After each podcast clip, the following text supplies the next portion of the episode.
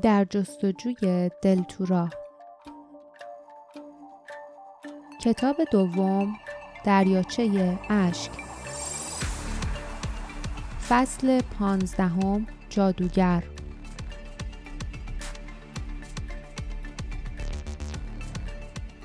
لیف احساس کرد سرمایی در بدنش دوید.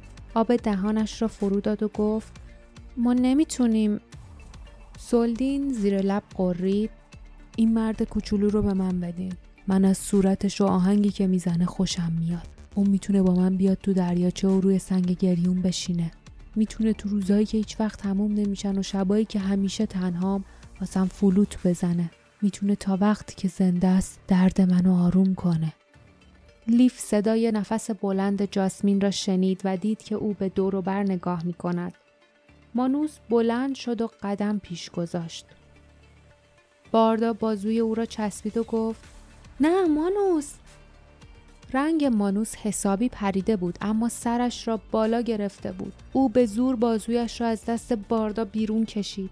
سلدین زیر لب قرید اون دلش می‌خواد بیاد پیش من ولش کنید. جاسمین بازوی دیگر مانوس را چسبید و فریاد زد ما دلمون نمی‌خواد. اون می‌خواد چونش رو به خاطر ما فدا کنه ما نمی‌ذاریم. سلدین که تیغهای پشتش راست ایستاده بود خورید. یا اونو بدید به من یا همتون رو می‌کشم. همتون رو تیکه پاره می‌کنم. گوشتتون غذای موجودات گلولای میشه و چیزی جز استخوناتون باقی نمیمونه. موجی از خشم لیف را در بر گرفت و او را سوزاند. از جا پرید و خود را جلوی مانوس انداخت تا از او محافظت کند. باردا و جاسمین هم او را از دو طرف محافظت می‌کردند. بعد شمشیرش را کشید و فریاد زد. پس دست به کار شو اما اینو بدون که همدمت هم می‌کشی. چون تو انقدر بزرگی که نمی‌تونی بدون صدمه زدن به دیگران یه نفر رو بکشی. سلدین که خیال حمله داشت قرید حالا می‌بینی. لیف خود را برای حمله آماده کرد. اما در آخرین لحظه جانور مثل مار پیچید و سه تا از تیغهای شمشیر مانند زیر چشمش را به زیر بازوی لیف فرو برد. تیغها پیراهن لیف را شکافت و از چینهای شنلش عبور کرد. یک تکان سر سلدین کافی بود تا لیف از کنار مانوس و از روی زمین کنده شود. چند لحظه بعد او بین زمین و هوا آویزان بود و در حالی که بند خفه کننده شنل به گلویش فشار می آورد برای نفس کشیدن تقلا کرد. صدای فریادی را در گوشهایش می شنید و مه رقیق قرمز رنگی را مقابل چشمانش می دید. می دانست که به زودی بیهوش می شود. شنل دو گره خورده بود و او نمی توانست آن را باز کند. تنها یک کار می توانست بکند. با آخرین نیرویش چرخید خود را تاب داد و یکی از تیغها را در دست گرفت.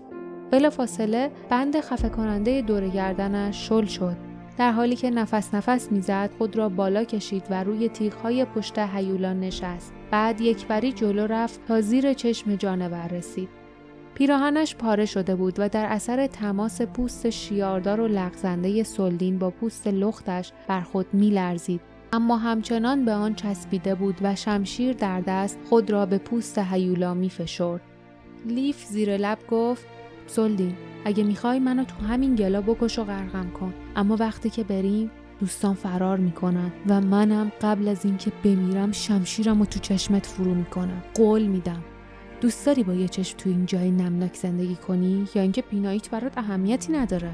هیولا ساکت و بی حرکت بود. لیف اصرار کرد. بذار این دوستمون بره سلدین اون مدتهای زیادی زج کشیده تازه آزاد شده. اون به خاطر ما اومده اینجا. مطمئن باش اونو هیچ وقت تسلیم تو نمی کنیم. به هیچ قیمتی اونو به تو نمیدیم. سرانجام جانور قرید شما به خاطر اون میمیرید اون اون هم به خاطر شما میمیره. شما به خاطر خودتون همه چیز رو از دست می‌دید. یادم میاد. انگار یادم میاد. خیلی وقت پیش منم همین کارو کردم. خیلی وقت پیش چشمانش باریک شده بود در حالی که می قرید و سرش را تکان می‌داد بدنش به نوسان درآمد. با ناله گفت داره داره یه اتفاقی واسم میفته زنم میسوزه. داره روشن میشه. یه چیزایی دارم از یه زمان دیگه و یه مکان دیگه می‌بینم. چه بلایی سرم آوردید؟ چه جادویی دارید؟ و تازه آن وقت بود که لیف متوجه شد که کمربند دلتورا یاقوت زرد روی آن به پوست جانور فشار می آورد. لیف زمزمه کرد جادویی تو کار نیست. تو حقیقت رو داری می‌بینی. هرچی می‌بینی حقیقته. چشمان سلدین در نور محتاب می درخشید. این چشمها دیگر چشمهای حریسانه یک جانور نبود بلکه چشمهای موجودی بود مملو از زجری غیر قابل تحمل و ناگهان لیف به یاد چشمان طلایی نگهبان پل افتاد و همه چیز را فهمید. او زمزمه کرد کمکمون کن سلدین. بزار مانوس آزاد باشه. سنگو بده به ما. به خاطر اون چیزی که قبلا بودی. به خاطر هر چیزی که از دست دادی. چشمان زج کشیده سلدین تیره شد و سپس گویی برق زد. لیف نفسش را در سینه حبس کرد. باردا، جاسمین و مانوس ترسان و مبهوت روی صخره به هم چسبیده بودند و جرأت حرکت نداشتند. سلدین گفت باشه. وقتی سلدین در دریاچه لغزید و از ساحل دور شد، لیف احساس کرد نگاه دوستانش بر او خیره مانده است. می‌دانست که زندگیش به موی بند است. هر لحظه ممکن بود سلدین تغییر عقیده دهد، بیحوصله یا عصبانی شود. او را در آب چپ بیاندازد و تکه و پارش کند.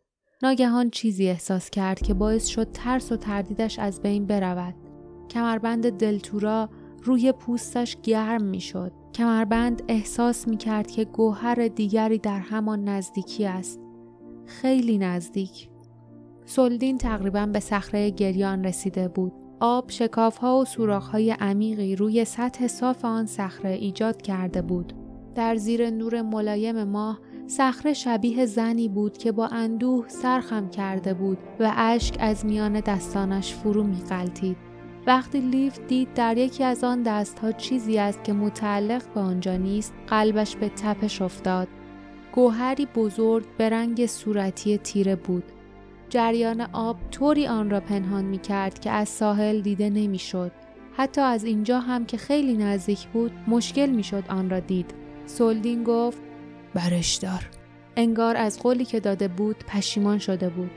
زیرا همین که لیف دست پیش برد تا گوهر را از مخفیگاهش بردارد سولدین طوری سرش را برگرداند که انگار تا به دیدن نداشت. لیف دستش را از صخره برگرفت آن را باز کرد و به جایزش خیره شد. سپس کم کم هیجان جای خود را به حیرت داد. بی تردید آن یکی از گوهرهایی بود که به دنبالش بودند. چون کمربند دور کمرش چنان گرم شده بود که از لباس خیسش بخار بلند می‌شد. به یاد نمی آورد که هیچ یک از گوهرهای کمربند دلتورا صورتی باشند اما این سنگ صورتی بود و هنگامی که آن را نگاه می کرد به نظرش می آمد که رنگش پریده تر می شود.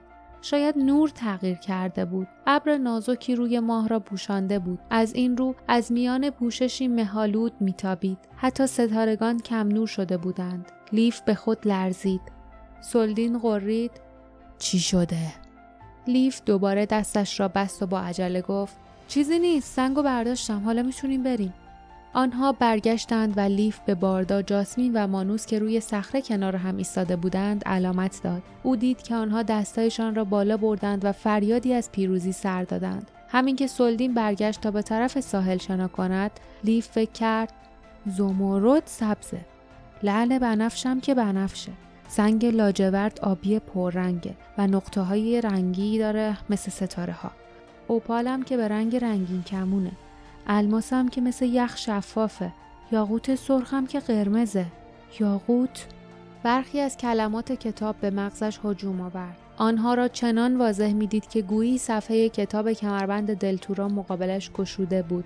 یاقوت سرخ بزرگ نشانه شادی و به سرخی خون در صورت حضور اهریمن یا وقتی بد اقبالی صاحبش را تهدید کند کمرنگ می شود. لیف فکر یاقوت سرخه در صورت حضور اهریمنم که کمرنگ میشه. وقتی قرمز کمرنگ بشم صورتی میشه. گوهری که در دست داشت یاقوت بود رنگش به خاطر حضور اهریمن دریاچه کمرنگ شده بود. حتما تا لحظاتی قبل از این هم کمرنگتر بود اما حالا پررنگتر از کف دستش هم نبود. وحشت شدیدی او را در بر گرفت. فریاد زد. سولدین ما باید؟ اما در آن لحظه گویی باریکه نور ناهمواری آسمان را شکافت. توده دود زرد و بدبو با صدای وحشتناکی از میان شکاف بیرون زد. دریاچه را گلالود کرد. هوای بالای آن را با دودهای قلیز و خفه کننده ای پر کرد.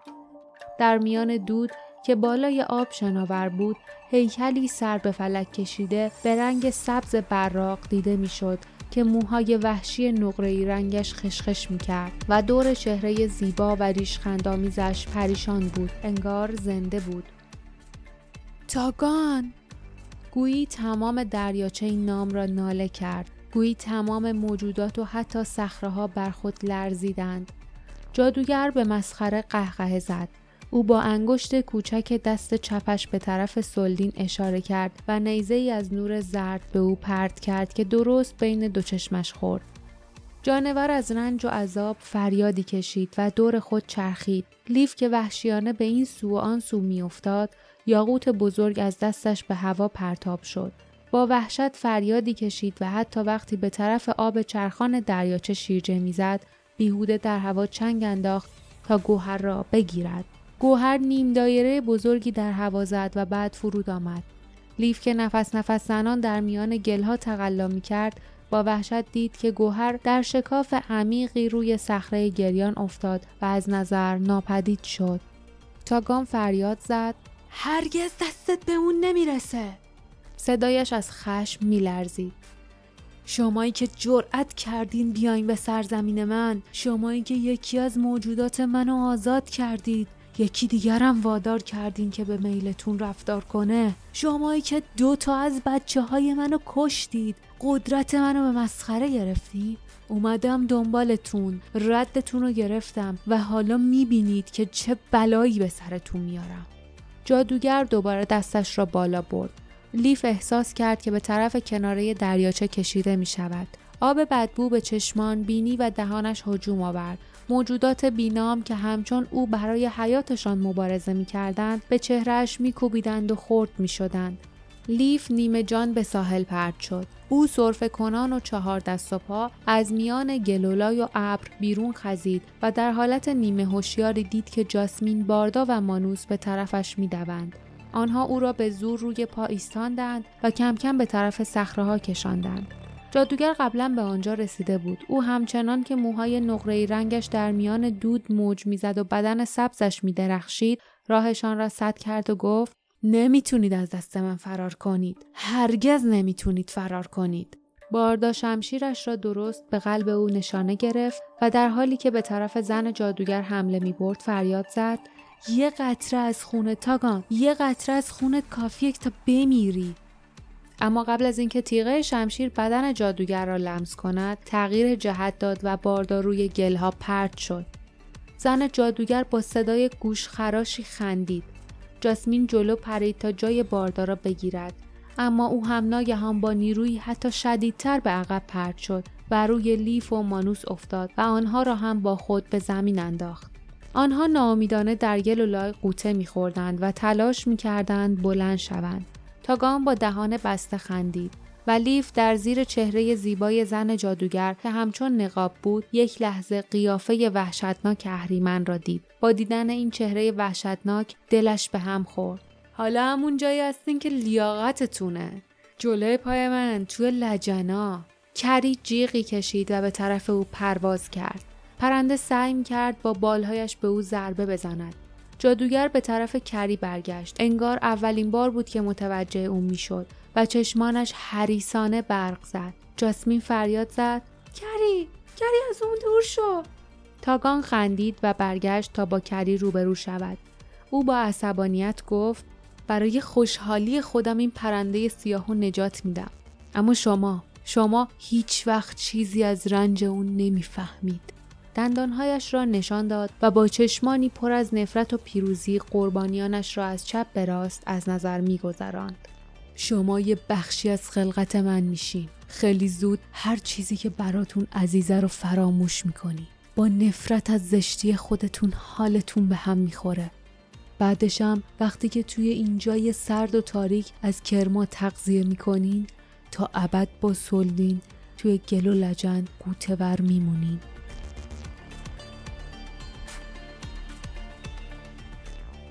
پایان فصل پانزدهم.